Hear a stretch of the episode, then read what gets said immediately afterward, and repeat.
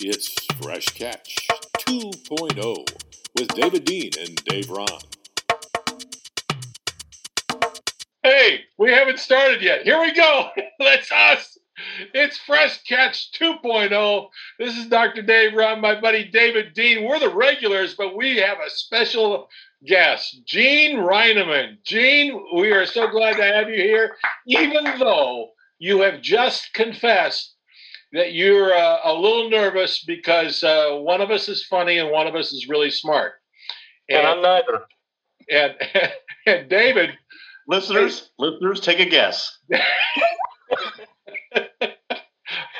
Gino, we we absolutely uh, we absolutely welcome you uh, to upgrade uh, us in both territories, because uh, it's been a minute, man. It has been a minute. We we already, uh, as is fitting with a Fresh Catch uh, sort of uh, prelude before we turn on the recording, uh, we were talking about all things uh, fashion and and uh, you know and and. Gene, you were introducing the the journey of um, men's of, maternity pants. Maternity, that's how you call it. You're wearing yeah. maternity pants right now, and stretch belts, apparently. I know. Yeah, it's new. I, I can't believe no one thought of it earlier. You know, good doctor, we have both known Gene for a lot of years. I, I'm not seeing you for some time in person, Gene, but I will tell you, um, I can't picture you with a man pouch. You've always been a very that's, trim. That's what I'm thinking, babe. That's, I mean, he's been like twelve-pack territory, and so, but notice what he's done. I mean, he's he's recording from inside the car. So literally, one of the first things I said to him when we got on is, "Hey, can you stand up so that I can see, you yeah. know, how how absolutely, you know, flat-bellied you are?" Because that's how I remember you, Gene. And, and side note, side note, Gene, that that does sound a bit creepy when an older man says, "Right." And that's not what he asked. He said, I, Can, "What are you?" He said, "What are you wearing right now?" when when an older guy that's retired says, "Yeah, I'm just seeing the face. Um, get out of the car and give me the whole the whole deal." You walk around a little bit. Hey, by the way, I was on your side, uh, Doctor Dave, last week. Um, I about the whole tool thing. I was thinking the same thing you were. I didn't think anything uh, uh, negative about it until my wife said, "Really?" That, and I said, "Yeah, a tool just means that you're kind of a big." And I used the little Richard word, and then we both paused. And I'm like, "Oh, yeah." it, It is kind of inappropriate. Yeah. Gene, you still have young people. If you could introduce your family, you, the young people probably gives you a little entry into the world of, you know, street talk. Can you introduce your family? Well, they're not in the vehicle here with me. No. Um, I'm sorry. But uh, my daughter, uh, Josette, is a freshman in community college nearby, yeah. and uh, she – It, I took her out to Huntington last year just to give her a, a tour, and right now she's thinking about going there, but she's decided to do one more year of community before she goes to Huntington, uh, if that's where she ends up. And uh, and then my son, uh, so her name's Josette, and uh, my son Gabe is uh, fourteen and a middle schooler. Hmm. So, and your lovely bride? Uh, my lovely bride, Joey, is a kindergarten teacher in uh, the metropolis of Chambersburg, Pennsylvania. Which is where you're broadcasting from right now, is that right? No, right now I am in Annville, Pennsylvania, okay. uh, sitting at a Rutter's Mini Mart. Annville, home of Lebanon Valley College, if you're familiar with that. Yeah. Maybe not. Um, but yeah, so I'm on the road every day, all day, and uh, I was able to pull off here. And I spend most of my day uh, gauging the shadow cast from the sun, Uh, and the best angle to park my car and which vehicle uh, provides the most shade so that I can do work on my laptop. You're, do we dare ask what, what that job entails, Gene? Yeah. I mean, you're a road warrior. David David kind of claims being a road warrior, and I've traveled a little bit, but you, I think maybe you have us both on this. Uh, on this. I spend a lot of time in truck stops. Well, then how come, how come, Tim Atkins knows more about truck stop language than you do? That's what I want to know. Uh, usually I tell people I spend a lot of time in uh, road stop bathrooms. But, uh, all right, so I'm going to do the game show thing where uh, they, like Pat Sajak will ask uh, somebody where they work. Well, I, I work for a large industrial automation company, uh, and we we sell and repair electronic controls. Okay. For, for manufacturing. So Annville, where I'm at right now, is just down the road from Hershey, P A. I was just at the Hershey plant uh, just a few minutes ago. Okay. So did you guys have, did you guys run into like harsh stuff then with this whole supply chain deal? Yes. Uh, and because of that, we have to, um, we have to apply a supply chain fee to every transaction, but uh, it kind of benefits us as well, because companies like, I'm not even sure I should have said where I was, like Hershey, for instance, uh, they use a lot of controls, but um, and it probably affects smaller mom and pop operations more, but they can't afford perhaps to upgrade or buy something new because of the supply chain. So they have to keep what they've got uh, working longer. And so for companies like us, we sell a lot of uh, previously owned stuff, and we also repair all that stuff. So uh, we've been booming. And how long uh, have you been doing this, and where does the travels take you? Uh, six years uh, coming up on Monday. Wow. Yeah. So, Dave, I think last time I saw you, you were doing a little gig in Chambersburg at for Dave uh, Newell. Newell, yeah. And is that the year that, did the Cubs win the the uh, World Series in two thousand fourteen fifteen? Is that what it said? sixteen. So I think I saw you in two thousand fifteen maybe, because I wore a Cubs jersey and a Cubs hat just for you. I was I'm at sure. yeah, I was at shout out to Scotland. Yeah, University. Scotland campus. Yeah. Not too far from you. It was a family comedy night that uh, the, the president, our good buddy, Doctor David Newell, hosted, and you and your uh, family showed up. And if I remember correctly, it's been a few years, and I've slept that, since then. And that was it. That was just us. I think it was uh, just the four of you in the audience, and you and your wife giggled, and I believe w- one of your children fell asleep and the other left. That's why you wanted the names, because uh, as as I recall, he's a very vindictive comedian. He's not just, bad. Just uh, no, he's just going to get even. Yeah. No, he picked on a couple of old ladies in the front row. But I, That's, yeah, there you go. He. Yeah. he He calls it low-hanging fruit, which is not a derogatory term for what their body looks like in any way, shape, or form. Here we go. We've come back around to tools. I forget what you asked me. Gene, I know, I know you have a long history with Doctor Dave, but I love the retired Doctor Dave more than I did thirty years when he was employed.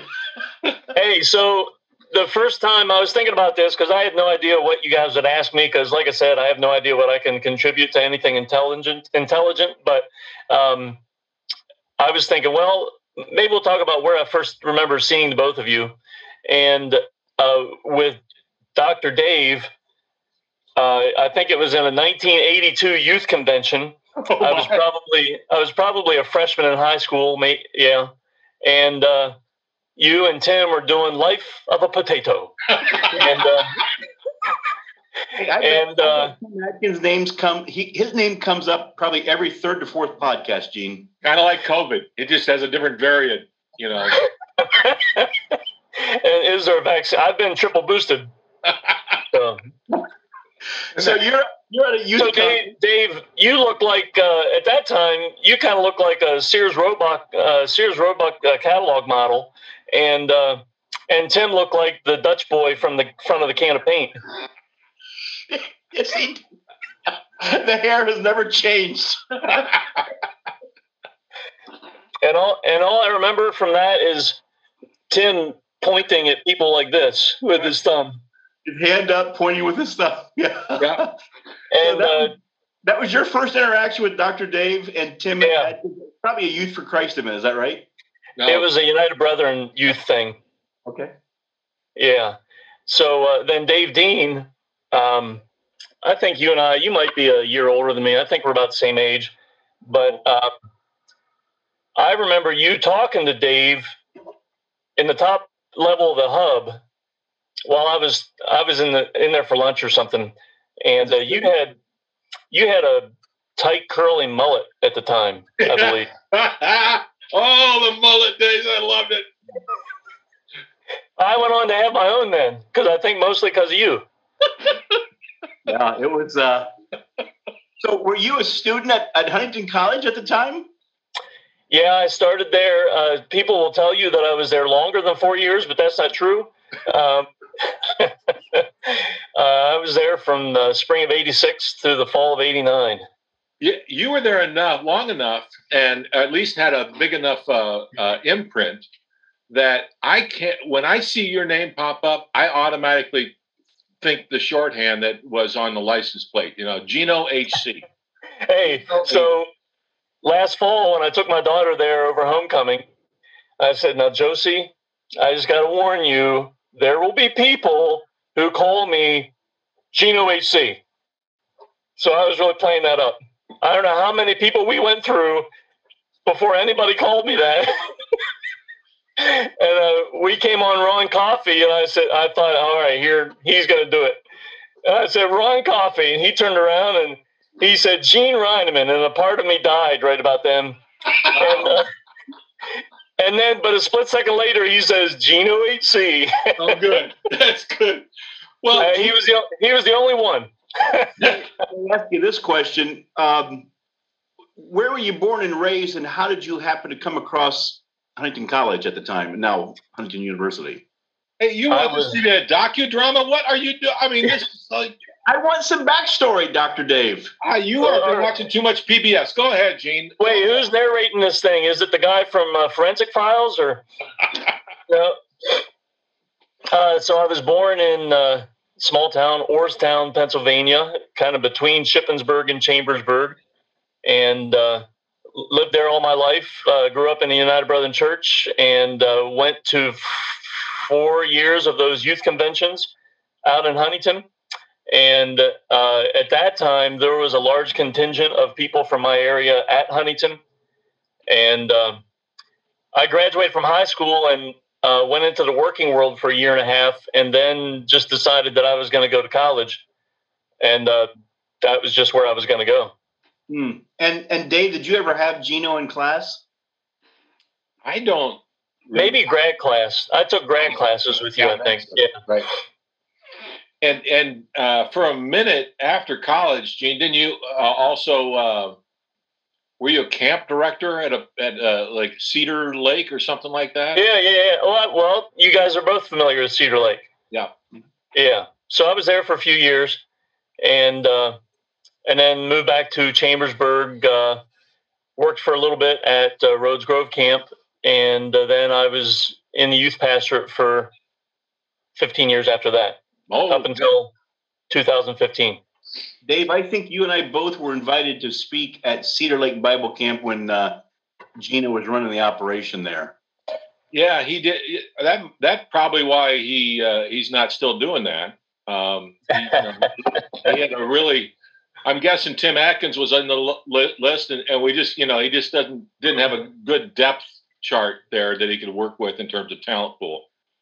Geno, what were uh, what were some of your highs and lows of running a uh, camp like that? And I'm, this is not a, an indictment or a bouquet of roses towards Cedar Lake Bible Camp, which I believe is just south of Valparaiso. What's uh, that's that's probably kind of a high burnout gig, isn't it?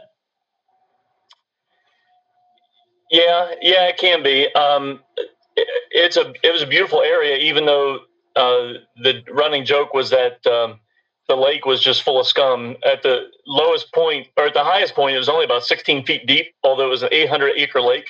And so every summer when there's a lot of activity on the water, it just stirred everything up.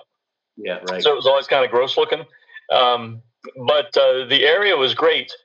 And uh, I loved... Of course, getting to know all the different kids, the staff, and uh, the cycle of speakers that would come in and the musicians.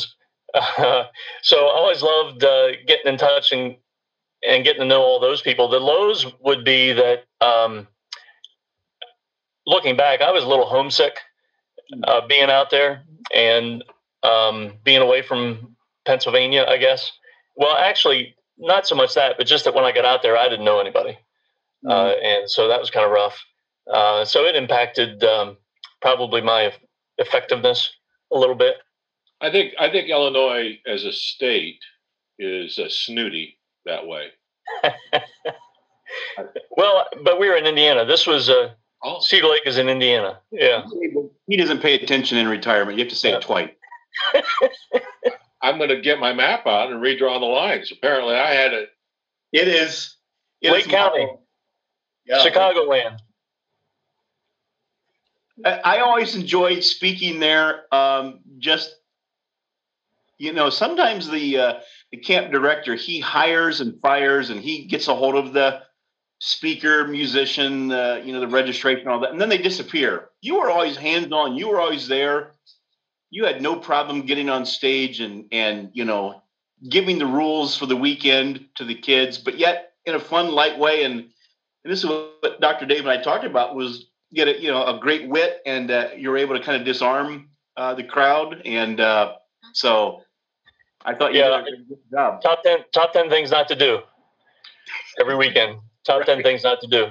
Um, thank you. But I think that I tried to rely on that too much. So I would, I would always try to yuck it up.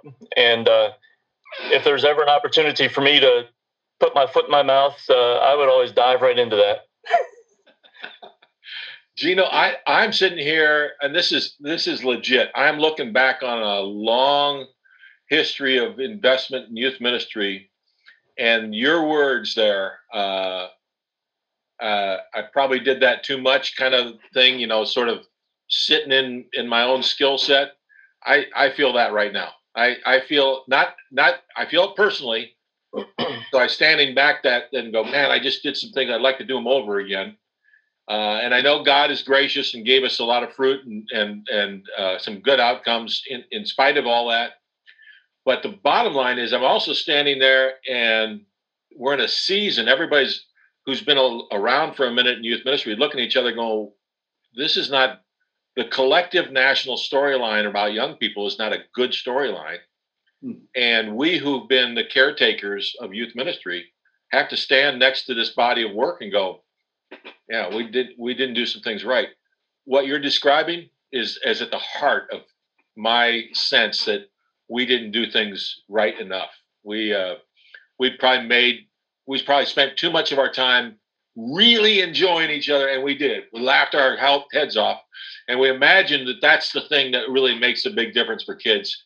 When in fact, it's the passion for Jesus and getting close enough over time that you help people actually figure out how to follow him. Well, you know, toward the end of uh, my last stint uh, at a church, what I was most proud of was that I had developed a team of adult volunteers, and we broke them, broke the kids down into what we called tribes.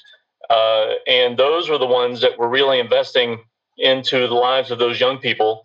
And many of them, even six years after I've been on staff, and we now attend that same church that I was on staff at, uh, they're still involved yeah. uh, and doing a great job. So uh, that was probably my what I consider my biggest accomplishment. Yeah, good, good for you, because I, I love that. I love that story. I love that trajectory too. I mean, there was a part of, you know, I, I was a passionate guy in my early years of ministry, but I didn't have a clue about what to do with volunteers, and I thought it was all on me. And uh, you know, so, so that part of my part of my uh, story also is uh, not developmentally delayed, but I, I've always thought, looking back as I grow wiser, that I have always been emotionally or m- maturely mature. Uh, I've always been delayed. Um, vocabulary, I think. I've, yeah, yeah, yeah. Vocabulary delayed, and uh, I've always thought that I. Just was a little slow to the, a little slow to the game all through my life. So um, I, I think now that I've got kids that are teenagers, I'd make a much better youth pastor. Mm-hmm. Just because I see all the things that they're going through and that I'm dealing with and wonder, oh, that's why those other kids, uh, A, B, and C, um, acted that way, or yeah. said those things, or wanted or wanted things to be that way. You know, that is great insight. Yep. You know, back in those years when I were was speaking at middle school, high school, summer camps, winter retreats, all those, and you joining forces with you. Can we call those the mullet years by chance? That was the, that was the, some of the best mullet years of my life. And uh, my Walkman and my pager were just the bomb. uh, but it was always so easy to speak to kids because it's like, I'm not living it, but here's what I hope for in my own kids. You know, you you you you kind of speak from that perspective. You know, here's what I want you to do. If I were talking to my own kids as middle school, high school kids, um, that's a great. Hey, I don't want to get too personal here, and I don't want to peel too many layers back, but. What's your blood type? I'm going to go ahead and go. Are you about to tell me I have a bat in the cave or? Uh, no? no, this is just I'm, just, I'm just trying to be Barbara Walters here for, for a second. What a, what a trendy reference, by the way. But uh, it, it was that or Anderson Cooper, so you pick. Robert, Robert Frost. Can you, can you share with our seven listeners a little insight about the journey with your your um, your family and some health issues and how God has come Yeah, actually, you? yeah, actually, I was going to say that back when we were talking about my family, we got sidetracked. Um, my wife is a five and a half year survivor of breast cancer, oh, and um, and she's doing great. Uh, that was.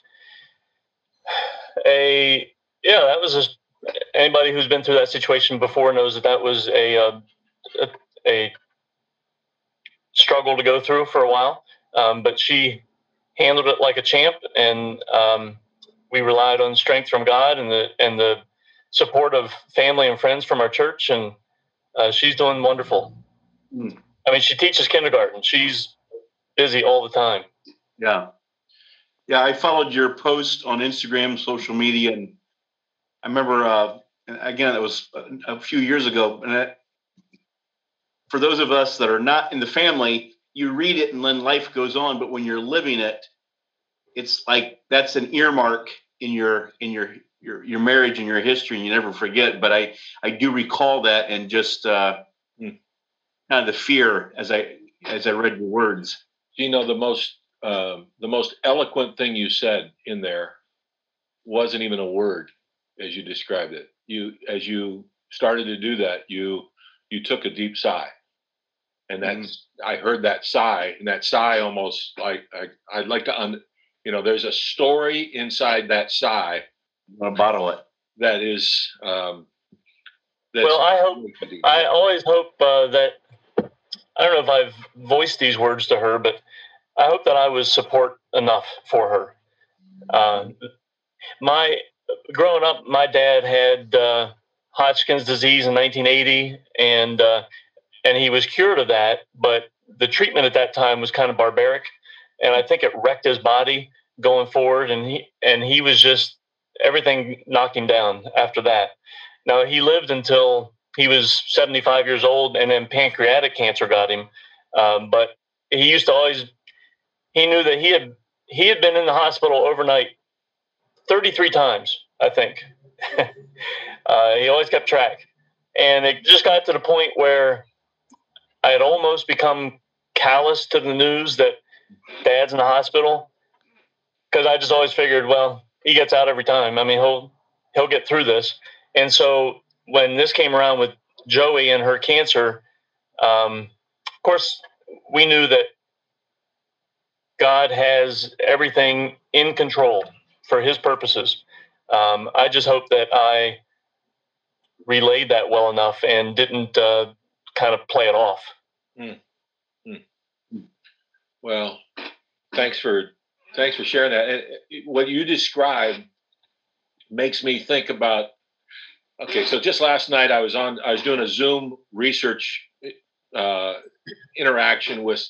Uh, youth ministry in Alabama, and uh, the heart and soul of this is is downstream of the fact that we have so much relational capacity, and it's based upon just biology in our brain. Our brain has so much size, and so therefore we can only literally care about, actively care about so many people at once in our friendship circles. That's interesting. So, yeah, we could have a friend from a long time ago, but they don't take up brain space because we don't see them very often. So you can only keep track of. And the thing I'd like to talk about, that, again, that research goes from Robin Dunbar at Oxford since nineteen ninety-five. Really good research, long time going. It's stable. It's solid. The capacity to care fascinates me. And it's more than just our friendships. So when you are in a place like you're describing, Gene, as a husband for a, a breast cancer wife, uh, all of a sudden the care, you know, you're required to, to step up in ways that you hadn't had before. All of us are, are, are faced with stuff. I mean, this is what's killing us in the news, right? It's killing us with what we see in Ukraine. On, I mean, how... My heart's breaking when I see that. And then sure enough, uh, one of my grandson's little little buddies just got diagnosed with leukemia. He's down in Riley Hospital. And I'm going, oh, my heart is just crushing, is is crushed. And I I know that I can't keep up on my caring. You know, that's how I'm I'm I'm coming up against that. And I think it probably is simply a, a matter of of the of the brain's capacity. And uh, all of us are, if if all you do is get, you know, everywhere you turn, you you look at some crisis, some crisis, some crisis, you're expected to care, and then pretty soon you just go, I can't, and you insulate yourself, and you just can't can't kind of keep up. I think that God is unbelievably gracious in this, and Jesus took on the same limitations with the same kind of human brain that we have. He understood how to care for the person in front of you at the moment.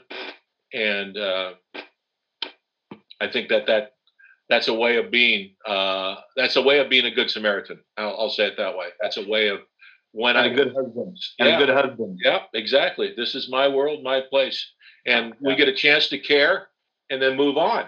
And that's mm-hmm. There's nothing wrong with that because we we have another thing to care about. So, so it's okay to be a little a little com- compartmentalized. It, I. Yeah, or another way to say it, compartmentalized, which is not easy to say, is uh, is one way. I think the other way is to be fully present in this moment, in this place, in this time. And to live that way um, uh, feels defensible to me. I mean, yeah. Just because I can have access to news around the world doesn't mean I all of a sudden can care about, you know, everybody. I mean, I'm getting requests from some Christian brothers and sisters in Zimbabwe or Bangladesh through Facebook. You know that, you know, they've they hunted me down. They their their stories are legit. I think some aren't, but they're legit. Uh, I just I can't keep up. Yeah, um, yeah. Well, yeah. On that on that note, um, tell me again. Tell me how. Tell me how you settled on the name for your oldest daughter, Josette, because that feels like somebody lost a bet there. I don't know. Did, did you hear? Did you hear the semi truck brakes come to a screeching halt, and then it made a hard right? Did you hear that, Gino? It would have bothered me all day long, and I'm retired, so it would have it would have run into my Wordle, my Sudoku, all the things that I'm trying to do with my day. I I go, how, how did Josette come to mind? I've never heard of Josette. So we were going to name her Bailey, and uh, we went through a whole list of names. She actually has two middle names. It was going to be uh, real quick. That's like going from we were going to name our son Francesco, but we went with Todd. We just called him Todd. Uh, it was going to be uh, Bailey, uh, Olivia, and uh, we were watching the show on T L C called Trading Spaces. Yep. You remember that. And uh, there was a, so back up a little bit, Joey's favorite, up until Hamilton came out, Joey's favorite uh, Broadway show was Les Mis. Okay. I mean, now she sings Hamilton all the time. uh, but um, she used to sing Les Mis all the time. and there was a character in Les Mis named Cosette. And uh, we're watching Trading Spaces one day, and there was a young lady, one of the contestants, or if that's what you call them, her name was Josette. And we thought, wait, that's kind of a combination between my wife Joey and Cosette. And so we went with it. We called her Josette. But now nice. we name her we name her Josie. We call her Josie, which is like Joey with an S in the middle. Um, not even thinking that's how Josie Wales spelled his name also. Yeah. Well. So when I tell, when I tell people her name's Josie, most most others say, "Oh, did you name her after Josie Wales?" And I'm like, "Well, no." Yeah. Even though I do love I do love Clint Eastwood, but yeah. uh, no. every, every girl's dream to be named after Clint Eastwood, right? Somehow. So that's the story. Wow. So her name is uh, Josette Olivia Rose. Okay. I love that story. And Les Mis. Uh, the only live I, I saw that production live in London. Nice, oh, and and that's that's as much as I've ever done in London. That's what that's it. I see. We wow. saw it on our we saw it on our honeymoon in New York City, um, but I, I watched the I watched the Liam Neeson version of it before I went, so that I knew what was happening, so I could follow along. Because when she and I were dating and I was working at Cedar Lake, we went up to Chicago to watch uh, the Phantom, and uh, I fell asleep instantly. I mean, well, I just want to tag on to both of you. Dave has seen a musical in London. You've seen New York, uh, Chicago. I saw Hello Dolly in Warren, Indiana with a local theater production, and it was amazing. What, what, was Pappy in that? Pappy and uh, a couple of the locals and uh, some of the, the, the children of the town, and it lasted about twenty minutes. But it was uh, that that's my way of trying to keep up with your conversation of all of your cultural experiences. We're all in it together, which you know, it's a it's a big ocean of culture. And, yeah. and after watching, I saw that, we named our daughter Dolly. I saw The Mousetrap in London. Uh, play. I saw the uh, the unfor- wait. What was that uh, Kevin Costner movie about Al Capone? What was that called? Untouchable. Uh, Untouchable. I saw that movie in London, nineteen eighty-seven. I so think you, you have you have some you have a London history, David. Have you ever been to London? Okay, London, Kentucky. That's right. We talked about that. I've been there. Yeah. London, Ontario. Yeah, there's a oh there's God, a Shakespeare Festival is, and that's where I went on my honeymoon. Ooh, wow! Where? To London? To London, Ontario, and the Shakespeare Festival. Really? Yeah. We saw a couple shows, but I can't remember anything about them. We are Fresh Catch two point oh. And we will try to do better next time around.